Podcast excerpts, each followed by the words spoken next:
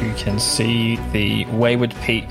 The sound of the Dwarven Forge becomes louder as you are now entering into this mountain. I do not look comfortable at all because we are underground, and I. Uh, it's Yeah, not- Meredith isn't happy heaps either, I don't think. Uh, everyone, this is my brother Rolfon. Uh, just a wee lad. He's only 30. Hey, Rolfin! I'm Meredith. It's really nice to meet you. You're a halfling. I sure am.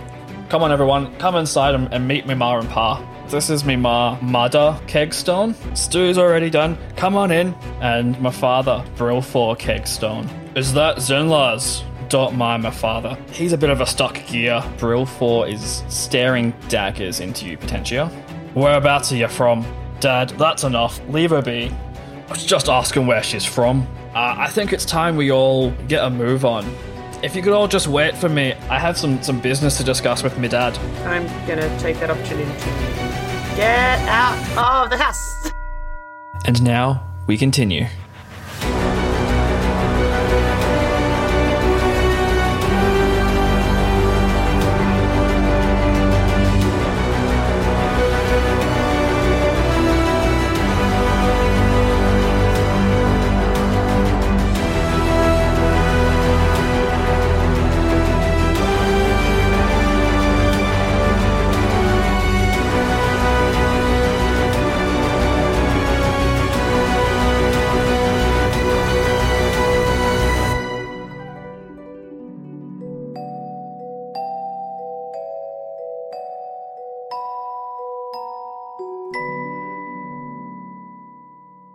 It's all going to be stairs from here. Uh, we'll need to carry the, mati- the uh, tools up.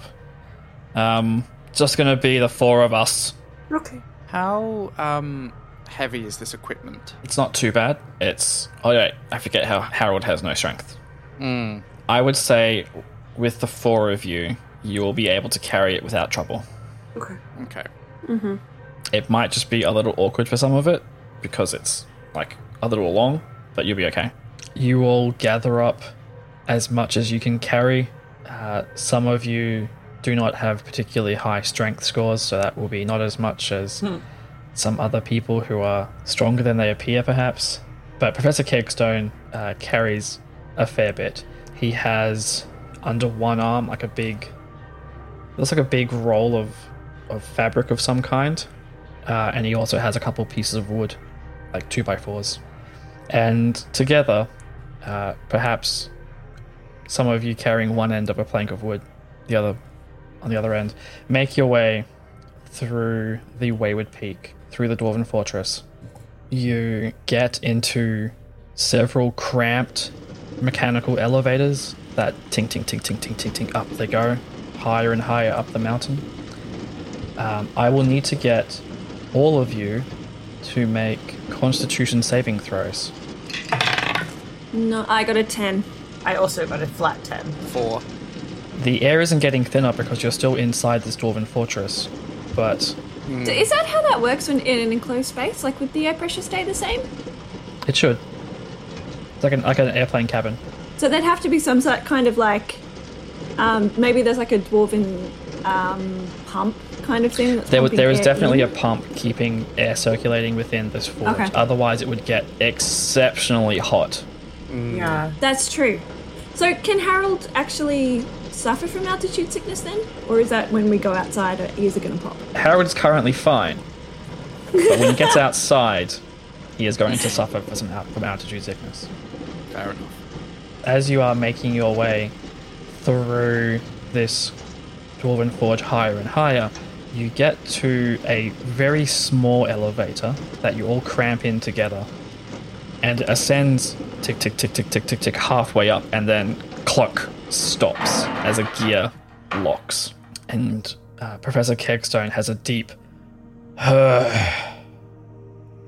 Well, guess we're climbing from here and he gestures to a ladder on the side of the passageway up the elevator shaft. You just hear like a, a slight ugh from Potentia being like, really? Climbing. Good. Right. So he pulls out some rope and he starts helping you strap these items that you're carrying to your back so that you don't have to hold in one hand while ascend the ladder. Are we strapping ourselves to each other? That's a good idea. That's something I think you should you should do. Yeah, I think we should do that. Professor Kegstone is going to be the first one on this ladder. Who is going to be the second on the ladder? Uh, I reckon Meredith will probably go next. I am probably after Meredith, hmm I think. If Harold is logically bringing up the rear, but that's up to Ross, if that makes Yeah, sense to you. I'll um. So Droleg is in there somewhere too, right? Oh, yeah. No, Drolog's not coming with you. No. Oh, really? Yeah. Okay. No, Oh, okay. they they, they separated uh, once they got to the the Kegstone household. Right. All right. Well, I would like to get athletics checks from each of you, please. Mhm. Uh, 19. 12. 14. All right, you're all fine. You ascend this ladder, and eventually, so you actually get to a hatch at the top, which Professor Kegstone, when he gets to it, turns a series of of knobs to certain levels, like a an- a very very physical mechanical tumble lock. Mm-hmm. And as he turns the last one, he turns the lever, and there's a moment where nothing happens. And then all these cogs and things start moving, and this this hatchway opens above you, and you're able to climb up into this this room. In this room, it's quite dusty, like no one's been here for a very long time. And it takes a moment for your eyes to adjust because there's no lights up here and except for Potentia, who can see in the dark quite well. But Professor Kegstone lights his lantern, and you're in some kind of room full of levers and knobs, and there are chairs, like some kind of control room. Um, there appears to be a, an elevated chair in the middle of the room, and Harold will notice that there is what looks to be a very large set of binoculars that are kind of up in the ceiling that appear to be on some kind of retractable mechanism that could be lowered. And you realize that what, what is in this room, what you thought were walls, are actually very large panels of glass that are currently covered in what you imagine to be snow, very thick snow. So we're in a massive observatory. Yeah. Awesome. Yeah, we are. So Meredith is just kind of looking around and going, whoa, like overwhelmed. Professor Kegstone pulls out a piece of paper, which is torn from some larger piece of paper, and he looks at this this dwarven schematic, and you get the idea that what the what he's looking at is where you currently are. Mm-hmm. But unfortunately, none of you can read dwarven, so I cannot reveal any further information. Hmm. But he, he's looking at this map and he's looking around the room trying to orientate himself to this this schematic. Are any of you wandering around this room, exploring? Oh, yeah. Heck yes. Yeah, I'll have a good look for sure. Okay. Uh, Potentia? Yeah, I'm probably like putting all of the things that I was carrying down It's fair. first, and then and probably sort of have a bit of a wander and a look. Okay, so I am going to roll the dice to let some fate decide at something that's going to happen. Okay, Potentia. Mm-hmm. as you are exploring this this room, you find this wheel-shaped bronze object that is it's about the size of a cart wheel and it's kind of coiled in a circle and attached to the wall. And as you get closer to it, these little pinpricks of light start lighting up, starting like in the very center at the top, and start lighting up around its body. And I say body because it starts to move and uncoil as a No, bronze centipede. that's not okay. Yeah. How do you react? Take a big old step backwards, I think. Ugh. Not quite reacting so much as like that initial gut of like, oh, oh, that is. Do I notice this happening? Yeah, same Yes, here. definitely definitely Harold does. Okay. What about Meredith? Uh, Meredith, give me a perception check. Eight. No. Oh, hang on. Perception. Ten. Okay, yes, you do notice this. Yes. Okay. Uh, is everything okay there, Potentia? What on earth is that? Yeah, she's just pointing at the thing. Not kind of quite sure what it is yet. Like, it moved, Uh, it lit up, Professor Kegstone. it. She stepped backwards. So, this mechanical bronze centipede, which is currently uncoiling itself and moving on this wall with. It doesn't have feet so much as spiked legs that roll around. And it more ha- rather than like a sideways hinged jaw that you'd expect a centipede, it's more a traditional bitey, chompy up and down jaw. Hang on. Do centipedes have sideways jaws? Yeah. Really? Yeah, side centipedes and many insects they have sideways jaws that kind of That. come together. oh, right. So it's kind of like a hingy sort of like thing, Yeah. rather than yeah. So Oh, that like there's there's sideways that, that clink together and they. rather than great big gnashing teeth. Anyway. Hmm. So uh, you've called out to Professor Kegstone, and he looks over, sees what's happening, and goes one minute while he looks at the schematic, like quite with urgency. Uh, is this supposed to be happening? Potentia is the closest thing to this creature. Uh, it is going to lunge at Potentia. Does a 15 hit you? Yeah, it does. It lunges out from the wall to bite you and does six points of piercing damage Ouch. and two points of lightning damage. Ow. Uh, so we are currently in combat. Initiatives, please. Uh, 19 plus 4, 23. 19. Uh, also 19. All right. But I think my dex is better than yours is, Ross. Yes. Gotta break a tie somehow. All right, Meredith, you're up first. This thing has just lunged from the wall. If it was to be fully upright, it would be as tall as Harold is. It's it's quite a long centipede. It is it is medium sized. All right. I am going to um, unhook my crossbow from my back and um, I'm going to fire at it. So I need to roll an attack, don't I? Uh, that is a 13 plus 5 then. So that's an 18. Does an 18 hit? An 18 hits. Okay, cool. So that is 1d6 plus 3 piercing damage. Woo! And that just rolled off the desk. Uh, 6. yeah, plus 9. Uh, plus 3 is 9. Okay. I'm also going to do a bonus action and cast Healing Word on Potentia. So first level. Uh, that is 1d4 plus 3. Um, 3 plus 3 is 6. So Potentia takes and like heals 6 points. Thank you. No worries. Okay, next up, Potentia.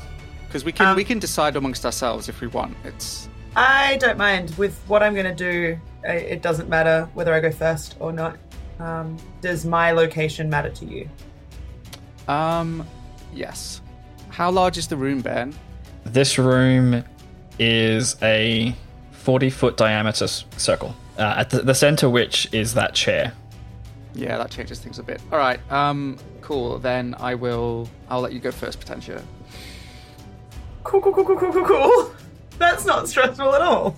Um, okay, I'm gonna pull from my back, um, using two hands, my quarterstaff because I have no spells that are gonna work this close, and just bring it like a crack straight down on top of the thing that is Ah, right next to me. okay. I should have got first. Doesn't matter. All right, roll to hit. I mean, I'm right next to it, so. Uh, is 14? 11 plus 3. Yeah, 14. That hits. Um, does one, because it's two handed, uh, it does 1d8 plus 1. Come on, little octahedron.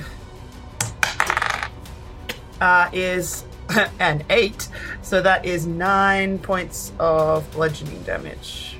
Okay. Um, since you're right up next to it, you noticed that your hit. You've you've practiced a bit with this quarterstaff. You know what your hits do. This did not. It looks as though your hit did not do as much as you would expect it to. Oh no. And since you're up next to it, you also notice that Meredith's bolt seems to not have actually pierced as deeply as it originally impe- like appeared. Mhm. Okay. Cool. Um. Okay, and then I am going to take the opportunity attack and leg it as far away from it as I can get. Okay, which I'm guessing is across the entire, like most of the room. Basically, yeah. If, if it's a if it's a circle, then yes, please. Okay, does a 10 hit you? No, ten does not hit. All right. You, you get out of the way as it, atten- it lunges at you again and tries to Smack, bite you. And then just like leg it out of the way to the other side of the room. So as she's running, she yells across to Meredith that the uh, crossbow bolt didn't do as much damage as perhaps she would have expected it to. And then sort of whip back around, so I'm facing it again. But like, huh? What? Harold. All right, Ben. Now, describe describe the room to me. You said it's a forty foot square, right? Circle. Circle. Circle. How high is the roof? You popped up behind this this main chair.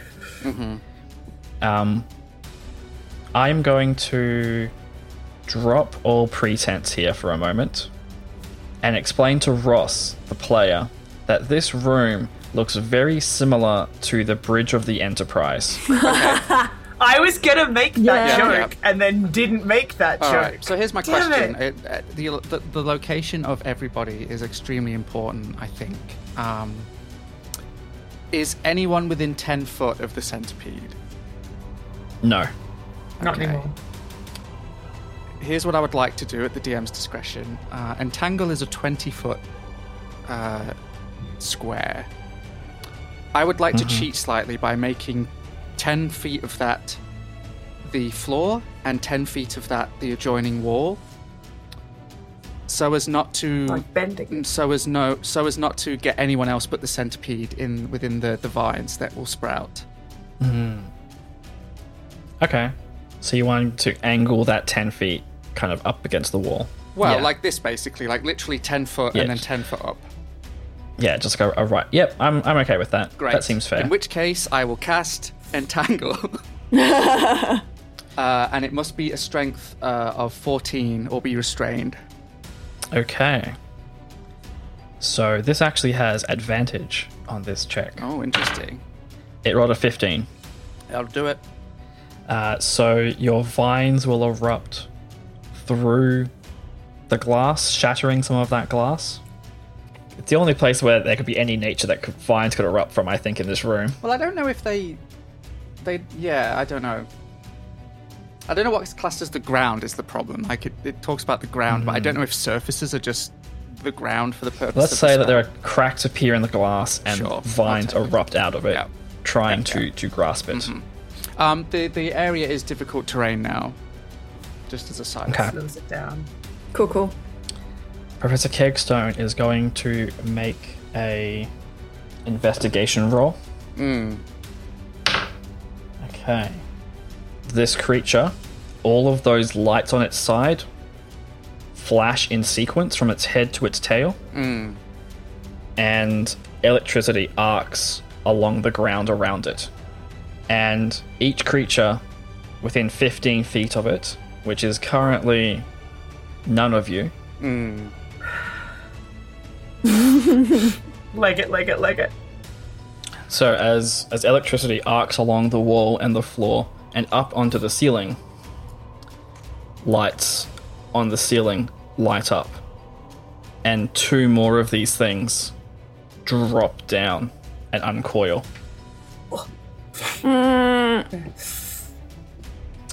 Um, so I am going to roll initiatives for them and slot them in. However, they have dropped down into Ross's vines. Do they have to make saves? Um. Or is it only on cast? No, when you cast, they have to succeed, but it is still difficult terrain. Okay, difficult terrain then. So, Meredith, you're up first. Okay. Um, Meredith is just gonna yell, Professor, if you were going to do something, now would be a really good time. um, and then she is going to cast um, Thunder Wave. Um, so that What is the range of Thunder Wave? Thunder Wave is 15 foot cube. so you need to get up closer to them. Oh, boo. Yeah, I do too, don't I? If I get up closer to them, I'm putting myself up for attack, aren't I? Yes. That's generally how that works. Yeah, shush. Um, Which that's why you bought the crossbow. that is why I bought the crossbow. Um, I'm actually very okay being farther away, so I might actually just fire up the crossbow again. All right. Roll to hit. Which one? I'm assuming you mean the, the one you originally shot at, the first one. Yeah. So 16 Okay. plus 5, 21. That hits. Mm-hmm. And then 1d6 plus 3. Uh, so that's an 8. 8 points of damage, which means that it'll get 4. I'm assuming. Or less than that. But that's okay. You don't know. It's true. It Yes. doesn't look healthy. It looks like you've successfully combined, done some damage to it, and it's it doesn't look as as comfortable in its movement anymore. Okay. Potentia, How close are they to each other? they are now all within 15 feet of each other. Cool. The one up on the wall and the two on the ground. Great. So I am going to. No, none of us are within 10, uh, 5 feet of them. Are No. we? No. Great. Um, from where I am, I'm going to spin around. I'm going to cast Shatter such that it is centered, which is a 10 foot radius sphere, such that all three of them are within that sphere. Okay, yep, that works. So that is a con save for them. Will that overlap Uh, with the class? Yep. All right, so they will get it advantage on these rolls because of something they have. Uh, I'll roll the first one Uh, first. hang on, wait. Are they made of an inorganic material, like metal? Yes, Then they get disadvantage on that throw, so it's a flat throw. it's a flat throw. Okay. Uh, so I'll do the first one first. It's a con save, you said? Yes. Six on the first one. That fails. And then we'll do uh, the one on the left that dropped down. That rolls a 17. That succeeds. And the one on the right rolls a 15. Okay, so two of them, the second two succeed and the first one fails, but they still take half damage Okay. from this. So I roll 3d8. 14.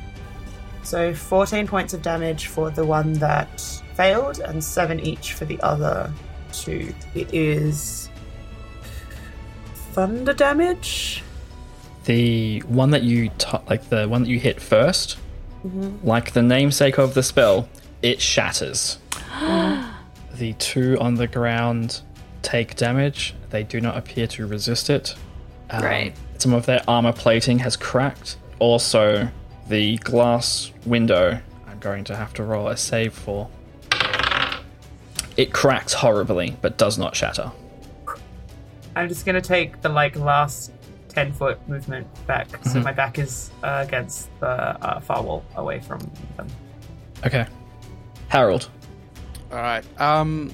So, do either of them look less healthy than the other?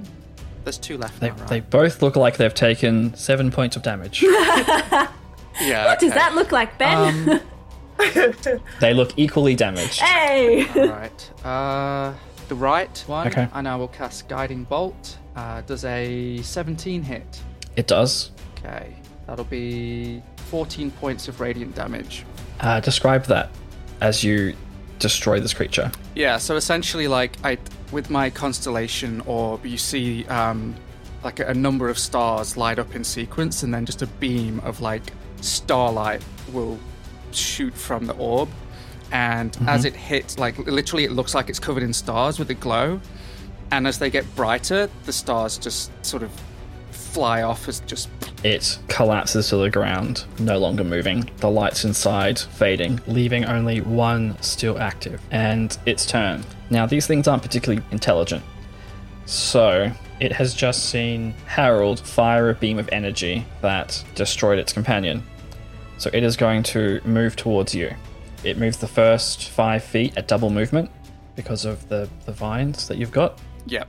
Half movement. But it costs double, is what it's Yeah, saying. so I'm counting the, the five feet as 10. Oh yeah, sorry. So I can only then move 20 feet, which is just outside of range of, of Harold. But the lights on its head light up mm-hmm. and they flow down its body, and lightning arcs into the ground around it. Harold, please make a dexterity, dexterity saving throw. All right. Ooh, not great. Nine. Ooh, okay. You are going to take 16 points of lightning damage.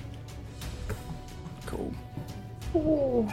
Professor Kegstone, having deciphered what he needed to on the paper, looks up into the room, directing his voice towards this creature, and says, Barthun. It stops and looks at him. And then Professor Kegstone says, Deladar. And it kind of coils back and goes back up the wall, up into the ceiling. Hey, it's Kate, your social media maven. If you've been following us on our socials, you'll have spied our recent Spot the Difference puzzle. We promised to release the seven differences this episode, so here they are. The flower Harold is holding and the stone in Potentia's ring are both different colours. Potentia is missing a ring on her right hand, the bench is missing its plaque, Harold is not only missing his shadow but also his bottom button, and lucky last, we changed the entire sky to be a different set of constellations. If you want more of these puzzles or to be the first to learn about the world of Dungeons and Doctorates, check us out on social media or jump on over to dndoctorates.com. That's dndoctorates.com. And now back to the show. So Meredith just kind of blinks a little bit and looks at at, at the professor and goes, "Would you not have done that earlier?" I'm sorry, I had to find the right words. ah, it's all good. Sorry, we kind of destroyed your That, centipede. they're technically not mine. I believe they belong to the fortress. I didn't expect there'd be any still active up here. Yes, it's. it's uh, been a long time since someone been up here. It looks like. Sorry about the wall. Ah, yes, we did. Uh, we did rather make a bit of a mess. It looks like. Ah, well, that's okay. I'm glad you're. He looks at you, Harold. All right. Uh, You look a little. you probably see Harold just like his head twitches slightly as the the, the aftershock is like. I, I think I'll be okay. Um, uh, can I assume we have a little time to rest, though? I. Oh wow. Yes. Uh, really before hurt. we, we get Oh. outside, uh, we'll we'll take a, a, a rest in here. That climb was was kind of tough too. Yes. Um. yeah, it was a little bit. All right. Well, I um. Hopefully, we didn't do too much permanent damage to this place. Um. Can I assume this is the observatory? No, this is actually uh, the control room for the fortress. Oh. It's where they originally would have piloted the mountain as it moved. Oh, I see. Fascinating. Really? So who who pilots it now? Well, no one hasn't been moved for for a, a, a long time. Ah, interesting. She just kind of looks around. Uh, in fact, uh, so my family have a, a history of working up here in this room. My grandfather, he was responsible for maintaining some of the lenses that they would use for, for distance spotting. Oh, that makes sense then why you would have such a keen uh, interest in astronomy. How um how did your father get into to brewing then if your if your grandfather was a pilot? Well, no, my grandfather wasn't a pilot. He was more to do with the, the maintenance Hmm. Okay. and uh, the engineering side of things. No, see, I think my my father, um, I don't know, he just decided that uh, he wanted to carry on some of the older family traditions with the brewing. I actually think my grandfather, he was the the rebellious one who took things out of the family line. oh yes. Well, I uh, I I uh, I can definitely um, appreciate that. Um, well, if you don't mind, I'm just going to uh, sit for a little while while these bolts stop coursing through my body. Ah, those things. Do you need a hand there, Harold? Uh, I'll be okay. You um, alright? I, I think I just need a little rest while sure? my things settle down. Uh, Yeah. I might just keep an eye on you though, and she kind of like grabs, you know, beckons him over to sit down Yes. against the wall. uh, I think that's a, a a good idea. Mm-hmm. Uh, and assuming this interaction is over, Ben, I'm going to take uh, a couple of hit dice while we rest. Yep, take a short rest. Yeah. Get some hit dice back. While they are resting, And did any of the snow on the outside get dislodged by the, I don't know, Ooh, nice. entangled vines and uh, ear piercing scream that cracked the glass, such that outside can Uh, be seen? not enough to to see through. The, the snow is quite thick on the outside of that glass. It might be a little brighter in that patch, but not enough to, to peer through. Um, so as you, you rest, Professor Kegstone takes some more time to study this piece of a schematic he has. Just want to make sure that if there's anything else up here, I know the right words. It's a good idea. Um, Potentia's just going to go and sit in the chair that's in the middle of the room. Of course she is. Gosh, she- she's not going near the wall again. Not after the centipede debacle. She's like, uh, uh. where is the furthest place from the walls? There's the middle. And there's chair. Okay. So she's going to go sit there. Um, She's going to have her Janeway moment. It's fair. uh, you would find the chair to be a little short and uncomfortable for your for your liking. You said it was elevated, so Yes, it you is say elevated, short. Yeah. but it's also dwarven made for dwarves. yeah. Uh, but you do have your moment of sitting on the command chair. Casting my legs over the side. Yeah. I'm going to roll a percentage dice to see if something happens. Ooh, okay. While sitting on this chair, taking a moment to relax and uh, casting yourself about the room, your hand accidentally brushes something on this chair. A, a small, almost imperceptible switch on the side of the chair. And that binocular like device up in the ceiling descends like a periscope and a submarine down in front of you. Cool. uh, Potentia? Um, what what did you do?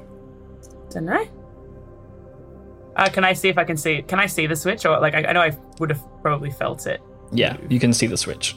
Um, it looked as though you've just kind of unlocked it and it's just come down just through Yeah. gravity. Uh, you'll notice that one of the lenses in the set of binoculars is missing. It is now technically a monocular, a telescope. But Um, P- Potentia, d- do you think maybe it might be wise if we keep our hands to ourselves for now? I don't want any more surprises. She just rolls her eyes at Harold, who is sitting against the wall, trying to rest and reco- recover himself. I'm not going to peer through the the the what I perceive as a as a set of binoculars with a broken lens, not not broken, missing. missing lens, but just sort of continue to sort of sit on that chair, being like, "Fine, I won't touch anything else. I'm still going to sit on this chair." Took brought me inside a mountain. Don't like this being inside a mountain business. All right. Well, um, I'm feeling a lot better now. Uh, should we should we move on? It would be sometime in, the, in towards the middle of the night. Uh, Professor Kegstone will make his way to the side of the room. He's put on a thick woolen coat. I hope you've all brought some something to be warm. It's going to be a bit chilly out there. Have you all brought something warm with you? Um, yes. Meredith is like digging around in a pack for a coat. I mean, you have your magical cloak, your magical coat. It's true, I do. But she's got like an extra kind of woolen sort of jumpery thing that she's digging out from the bottom of her pack.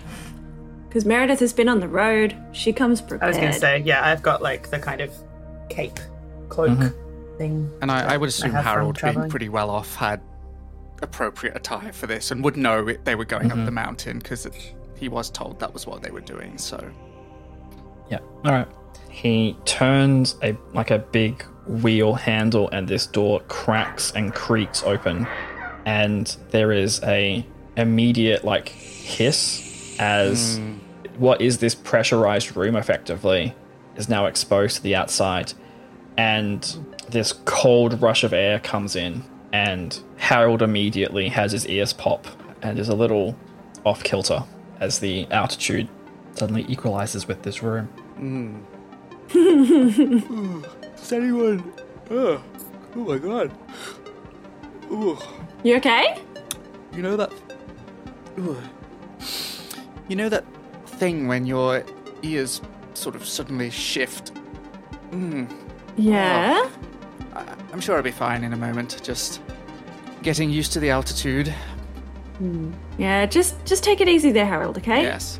I actually don't think I've ever been up this high before. I've never really been one to adventure too far away from home, so Me neither, actually. I mean, I have been a fair way away from home, but I've never been up this high. This is really it's cool. It's a shame it's so dark. I would love to be able to see the, the, the view from up here. Although the stars are so so bright up here. You're walking outside onto what is a like a flat, carved plateau of stone, uh, like cut into the mountain. At the peak towers above you still, but you're many thousands of feet above the ground below you, um, well up into the snow like level. Even though it is towards the end of summer, there's still snow out here and the snow crunches under your feet as you walk outside. This is not fresh snow. This snow has been sitting here for some time, and so it's reasonably solid. But as you look out over the horizon, you just see this beautiful night sky, the stars overhead filling horizon to horizon all the way around you. And while you cannot necessarily make out the details of the landscape, you see this this black shadowy landscape laid out amongst you. You can see patches of where the river winds its way towards Ferromustus. You can see Lake Elwood dimly reflected in this small moonlight, but it is dark up here. Not for Potentia. She can see quite well. But even she can't see the landscape laid out before you. Too far. Wow. Meredith is just like looking up, up with her mouth open.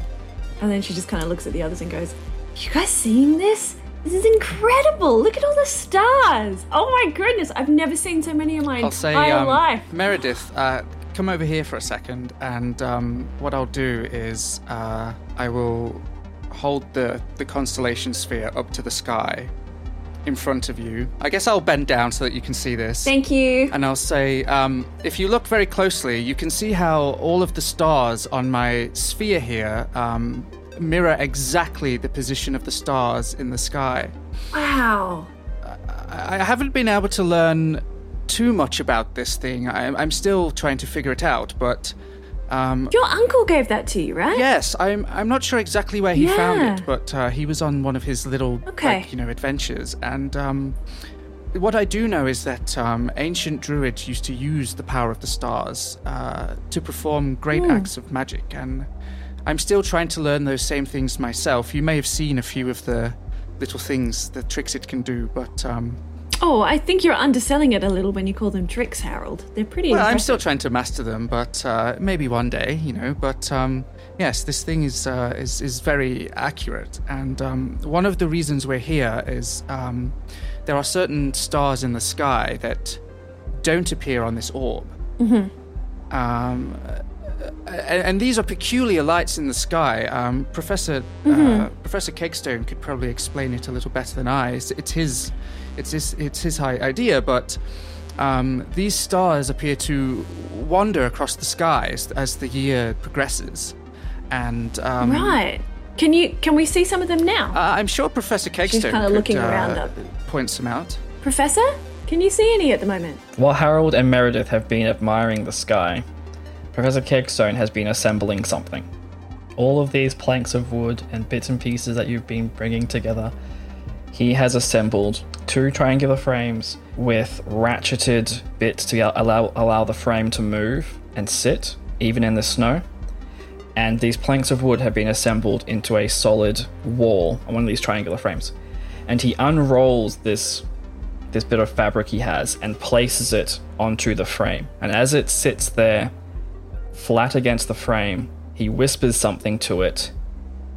And this six foot circular piece of fabric becomes a portable hole, a 10 foot deep space that extends beyond where that wall should actually be. And in this six foot wide, 10 foot deep space, there is a telescope, and he's basically created a portable office space observatory in this hmm. portable hole. Ah, well, that's rather neat. Yes, I'm quite fond of it. Uh, it's been in the family for a long time, and I inherited it when my my grandfather passed. Uh, I don't know if he'd appreciate how I've turned his workshop into an observatory, but here we are. Well, it sounds like um, your grandfather was very into. Uh, what do you call these? Are they o- optics? Yes, well, in fact, this is a, a lens that he had in his collection, uh, which Potentia would swear she recognizes, at least the, the twin sibling of. Mm-hmm. And this this telescope here, it's got a lens at the front, and it's got a mirror at the back. So so light will come in, be captured by this lens, and focus onto this mirror, which then will bounce back up, and he gestures to an eyepiece which sticks at the top of it, the front to this point here, which, even though this uh, telescope is only a couple feet long, it actually doubles the the distance you can. It, uh, I'll, I'll give you a book on telescopes, and you'll, you'll be able to read more about how focal length and, and diameter works for, for telescopes, Harold. Oh, Uh, but this is a, a, a bit more complicated than your average kind of telescope. ah, fascinating. It uses many of the benefits of, of other telescope designs. It's actually something of my own making. Oh, so you designed this yourself? Well, my grandfather, Meredith just kind of pipes up. uh, he did some of the work, and I've adopted some of his and, and, and brought them into mine. So it's kind of designed specifically for dwarves, you would say? It's designed specifically for looking at the heavens, looking at the stars. Okay. Uh, if Harold, if you'll give me a, a moment here and help me adjust this base, uh, I need to be able to focus any points towards a, a section of the sky. I need to f- have it looking that way, and then we'll we'll see if we can find our blue wanderer. Yes, all right. Um, yeah, let's get to it. Okay, so Harold and Professor Kegstone will take some time. It'll actually be at least 30 minutes of calibrating and aligning this frame and this telescope to where he wants to see. Um, what does Meredith and Potentia do during this time? I guess we go and. Is there like a ledge we can sit on? Well, Potentia is, has not so much come out onto the big flat expanse as she is sort of standing where that door frame, like the, the doorway opened up. Because for her, the sky is different to the sky she is used to.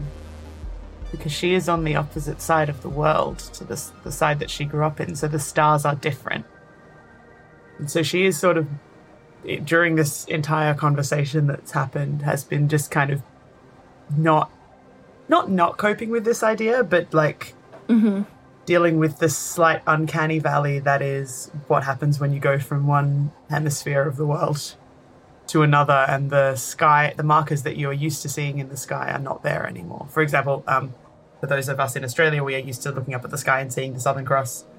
Uh, if you go to the Northern Hemisphere, you don't have not that, there. or you it's the same in reverse, where uh, they don't. They, people look for the North Star, and we don't have it here.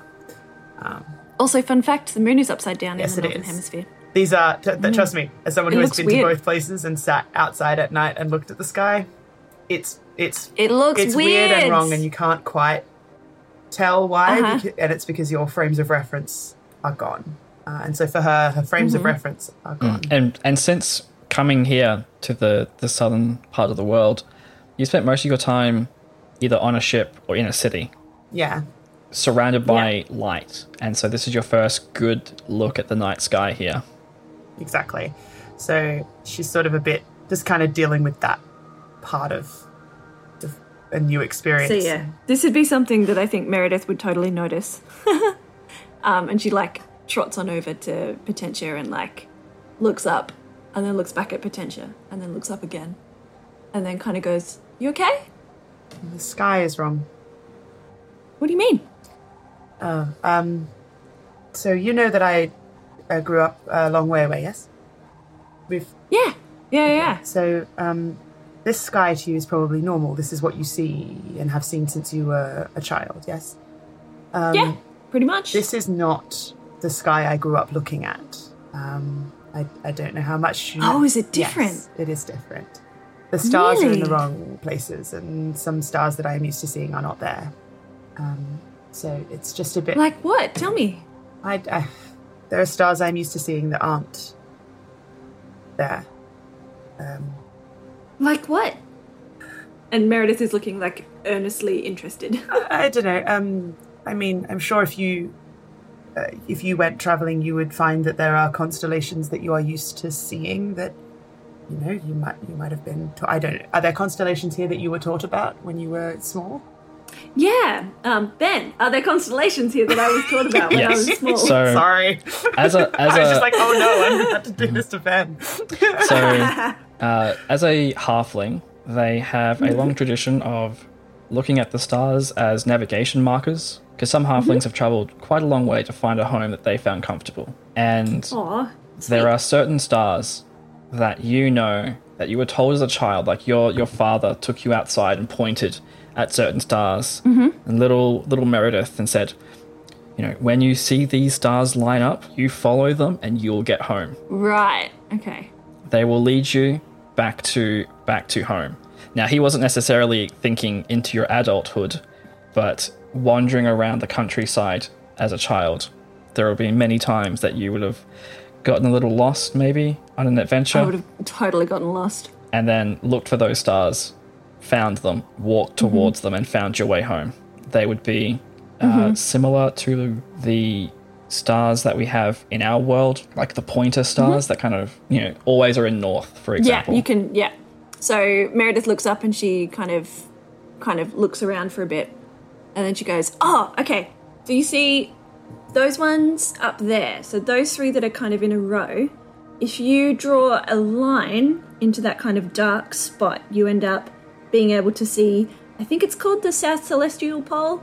And then you can kind of draw a line down the down to the horizon, and you can find your way home. That's and you can kind of tell like that's south, and so you can find your way home. Okay, so uh, there are that that is not a constellation that I recognize, for example, but there are uh, constellations that people also use to navigate and things where I am from, and um, it is very strange to not see those things here. And as she's talking, you see her start to just fidget with the necklace that hangs around her neck, just absent-mindedly as she's talking to you. Meredith just kind of pats her on the elbow and goes, "Yeah, I can imagine that would be a bit off." Would I be able to overhear this conversation? How far away are we? Hmm, Okay, it's not a question of how far away you are, it's how focused you are on what the current task you're doing. Harold's passive perception is at a high enough score that you would hear the, uh, this conversation happening, but you are currently focused and listening to Professor Kegstone and engaged in that task. So whether or not you are focused on this task is too distracting. Mm-hmm. And I will leave that to Harold to decide. Okay. Yeah, he's probably not listening. I mean, he's busy. He's working with his professor hmm. on a, a like proper observatory type thing. Yeah. Hmm. Doing the real studies, not just the people studies that Harold likes to do. Hmm. It's not so much off-putting as it is, um, I guess, disorienting. It's fine, but Yeah. it's it's weird, I guess. Might just take you a little while to get used to. Yeah, And I mean, now you know how to find south in the sky. I do. That's true. Thank you. Yeah. Uh, no worries.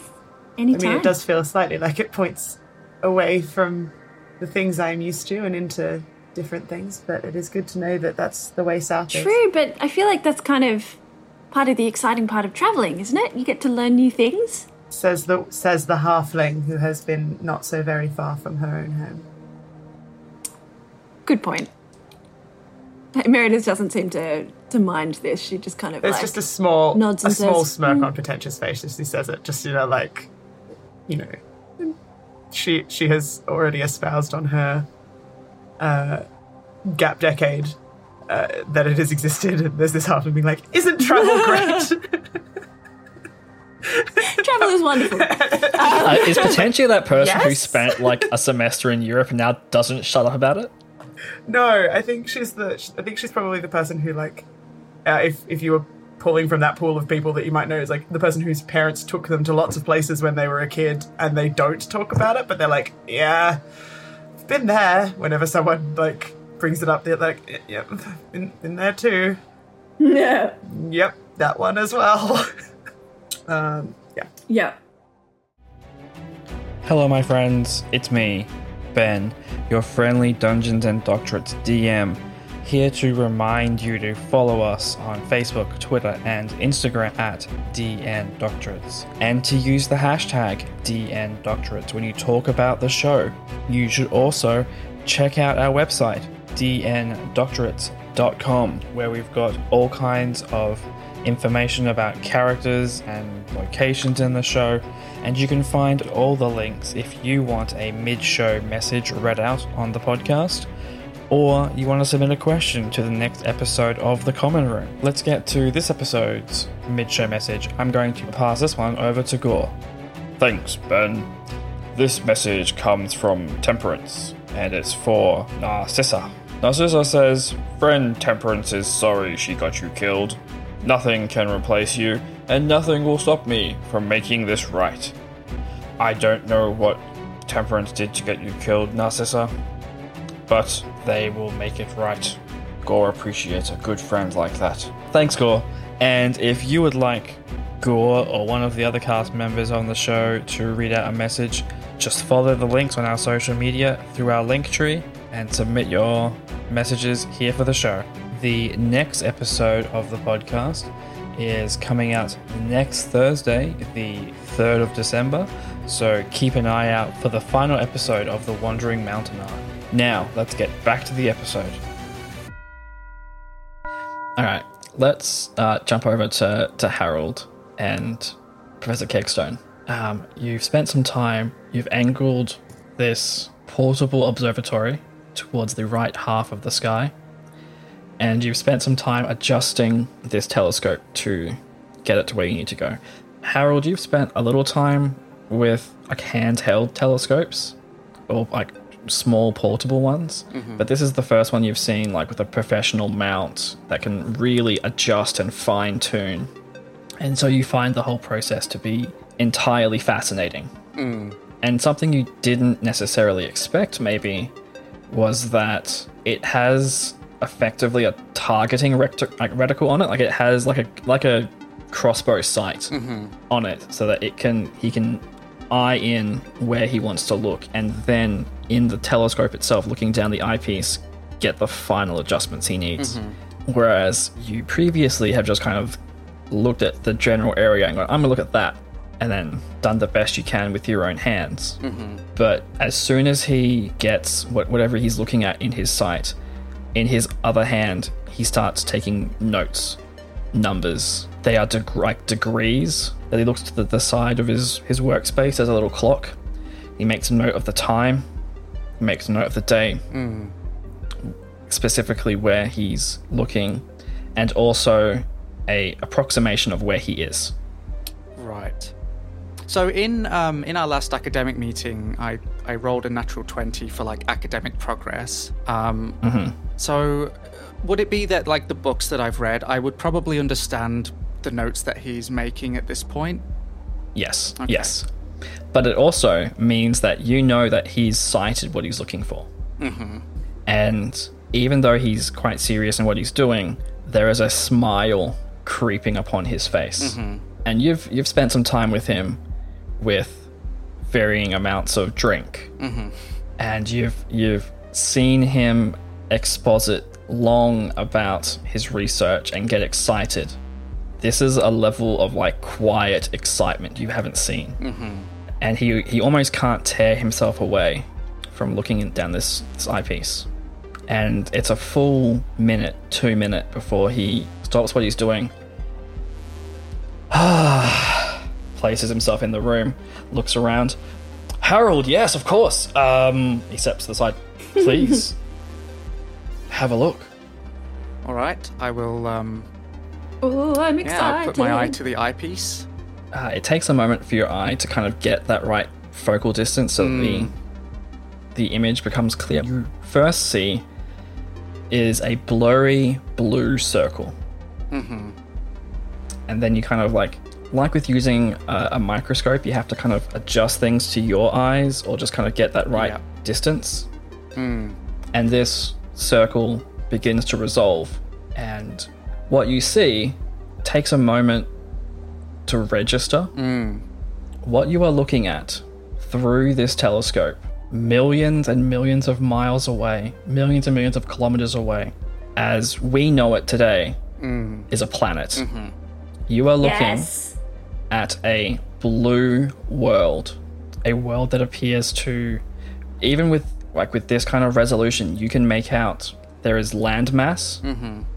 There is blue, which might be water, and it appears to also have clouds. Probably as I'm looking, I'll say, "This is uh, fascinating. Um, it doesn't look like a star at all. It's like it's like a marble suspended in the sky somehow." Um, Is that a is that a blue marble? a blue Harold? marble, yes. I describe what I see to. I don't know. Are the are the girls nearby? Probably not, right? I think they're all having a conversation about the sky and the stars and Well, obviously, like Harold hasn't quite put all these pieces together that modern Ross has, so um, I'll turn to Professor Kegstone and say, "This is this is extraordinary. What do you think this could be?" I think the the simplest answer is going to be the best one. This is another world, like our own. That's just astonishing. I mean, do you do you think people live there like us, or uh, I mean, imagine if if you know if if, if there's more than if there's more than one, there there could be who knows how many there are. Well, you know that there are a number of wandering stars.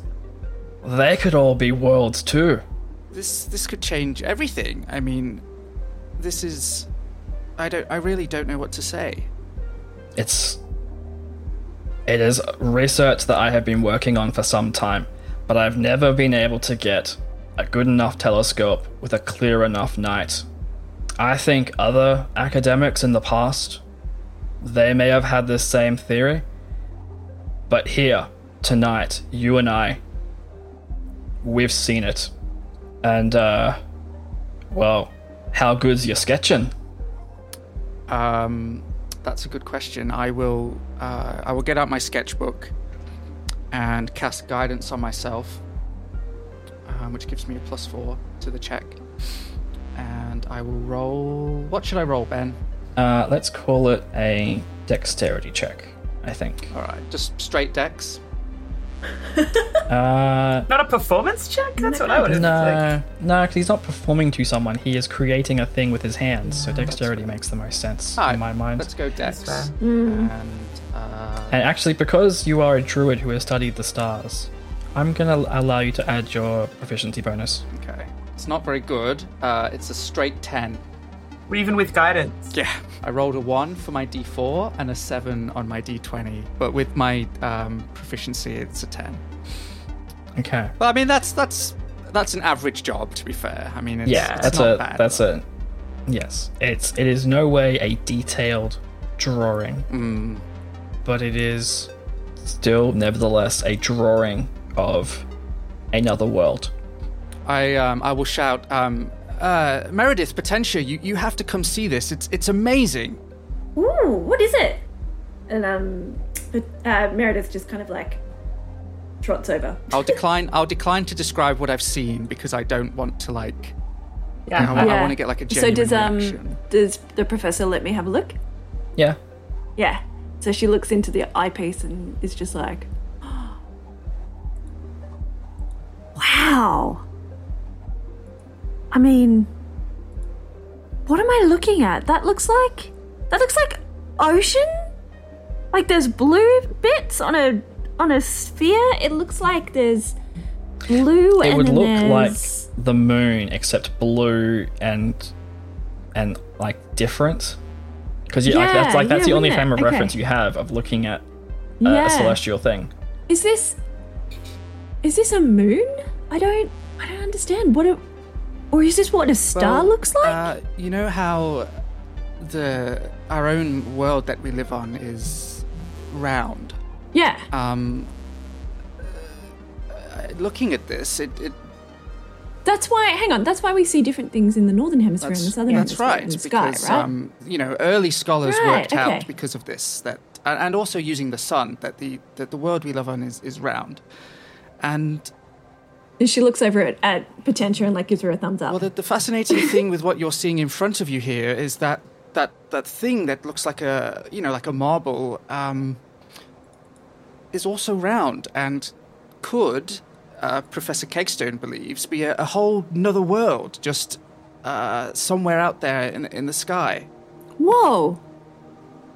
Meredith just, just kind of blinks and then looks back and looks like looks away from the telescope and up at the sky and goes, "Which one am I looking at?" Uh, and and to, to aid my, to aid to aid me in, in that, I will I will look at the um, the constella- constellation sphere and pick the point of light that isn't there, and just sort of yeah. point my finger up at that spot. So it's oh, it's okay. So it's that one, and then she just kind of looks up a little bit, and then kind of cocks her head to one side and goes, "So it's the one that's not twinkling, right?" It appears that way. Yes, it's um, also a little brighter than many of the stars in the sky as well. And if you Kind of has a bluish tinge to it, doesn't it? yes, if you if you really look hard at it, you can actually see that it is a slightly different color. Only from here, though, of course. In um, you know, without having enough light, i it's not always apparent. In I've never really noticed the color so much in the city. Uh, I, I think may, maybe there's Yeah, everything's a lot clearer out here. yes. isn't it? I'm It's suddenly incredible. realizing what I've been missing out on, uh, like my whole life, basically. While they're having this conversation, Potentia's going to stoop down to look in the telescope on account of it being way closer to the ground than she Fair. is. She's not saying anything. She's just looking. What do you think, Potentia? I don't know what to think. It's crazy, isn't it? Meredith's eyes are like round with excitement. It certainly seems exciting. She casts a glance across at Harold. Just to think, there are there could be people up there. I know. I mean, how many more worlds are out there? You said that there were more wandering stars yes, up in the there, sky. uh, of course there are several uh, of these these wandering stars. Uh, i- i- do we even call them stars anymore? I, I don't know. I mean, they seem to be something completely Wandering worlds? different. Um, I mean, how do we know that Wandering they're not? Worlds has a nice alliteration to it. it does. It does, I- doesn't it? We're going to have to document this very carefully. I, I don't know if anyone is going to quite believe it without seeing it with their own eyes. I, I don't know if I would, to be honest. It's just. Uh, Meredith, for the first time, looks like she's out of words. Professor Kegstone says, This is why I've been doing this research for so long, building up a case so that people who, who haven't seen what we've seen will believe us. We don't want to be labeled as madmen. No, Well, that- you've got a telescope, don't you? Can't you just show people? I think the problem is, Meredith, that uh, in the city where most of the scholars reside, there's there's too much uh, there's too much activity and light in the area to, to clearly get an image of, of this this object here. Can barely see the stars from the city, Meredith. Well, could you not invite people out here? I mean, this is incredible. People need to know. It's just. I feel. I feel so small, you know? In a good way, in a very good way. And I mean, I know I'm I'm short, but I mean like I feel small as in like suddenly I'm not the only we're not the only people we're potentially not the only people in the universe. That's I mean, incredible. we do, of course, already know about other planes of existence. Um, there are many stories uh, from people who have ventured beyond our own realm, but to think that our humble realm may actually be a lot larger than we thought is, uh, Hmm. well, it's very humbling, isn't it? It is humbling. That's absolutely the word I was looking for, Harold. It's just. It's mind blowing. And of course, we'll have to name it something too. It's not a star. Did it have a name previously? I mean, I, I, I suppose it must. I mean, the wandering star is kind of a, a, a human common phrase, but originally it was named after the, the goddess of, of wealth and entertainment. Maybe we should call it Mezana. I think that's, uh, yes, that, That sounds, sounds very good. appropriate. And if it has an ocean, maybe it has life. Mezana is a, a goddess of motherhood too. Seems appropriate. I just wonder how we could possibly ever uh, get there to find out. It just it seems so uh, alien, I guess. We live in a world of magic, don't we? Can figure something Yes, out. I, I, something tells me though it might might be a little bit beyond the range of like a teleport spell. You know, I mean, I've I've seen wizards travel great distances, or at least read about it in, in, in my books, but I, who even knows how far away that is? is? I mean, is there a way to, to, to tell, Professor, how far away this uh, this other world might be? Oh, it's a bit difficult. We'd need to make many more observations and do a lot of trigonometry, I think. Oh well, that's not exactly my strong suit, but um, Well, actually, uh, you bumped into my, one of my other students, uh, I believe, last week. Uh, he's currently working out how far away the moon is. He has aspirations of going there one day, but not sure about that. yes, well, But you know, wizards are crafty. Maybe he'll he'll work something out. Potentia does not react to that sentence at all.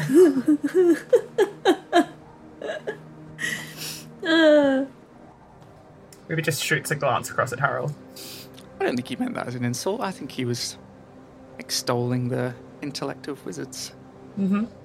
Harold, though, is probably too, like, probably doesn't even notice um, Potentia's glance. Like, he's just so engrossed in, like, making sure that he copies all of the um, measurements that Kegstone has made so there are more than one copy and probably attempts a couple more sketches. Uh, you know, So, so you and Professor Kegstone are going to be doing this for most of the night. You'll be adjusting the telescope as the the stars move over throughout the evening. Well, as the world spins, the stars appear to move throughout the evening. Um, so you'll have to keep adjusting as it travels in that arc across the sky. Can I ask a question, Ben? You know that yes. sketcher that we got in week, in orientation week. Which you handed back at the end of the scavenger we? hunt. Ah, Did we? dang it. Yes. Okay. They they that's what I collected it at the end. Okay. That I don't remember them collecting ex- it. That's why I was like, That's an expensive piece of equipment. okay. That's fine. um, that they handed out in, in good faith. Uh, but Harold and, and Professor Kegstone are going to take most of the night to look at the newly named planet Mezona.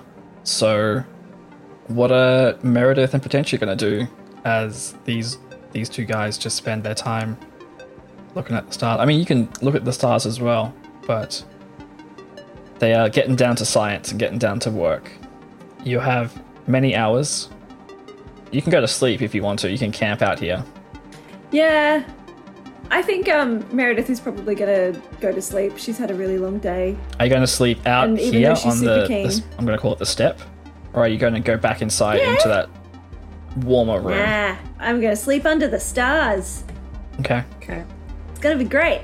So she's going to like spread out her bedroll, which is like a really warm, fuzzy one, and um, and she's just going to like settle down for the night and go to sleep staring up at the stars. Can I get a mental like layout of where everyone is on this quote unquote step and how big it is and stuff?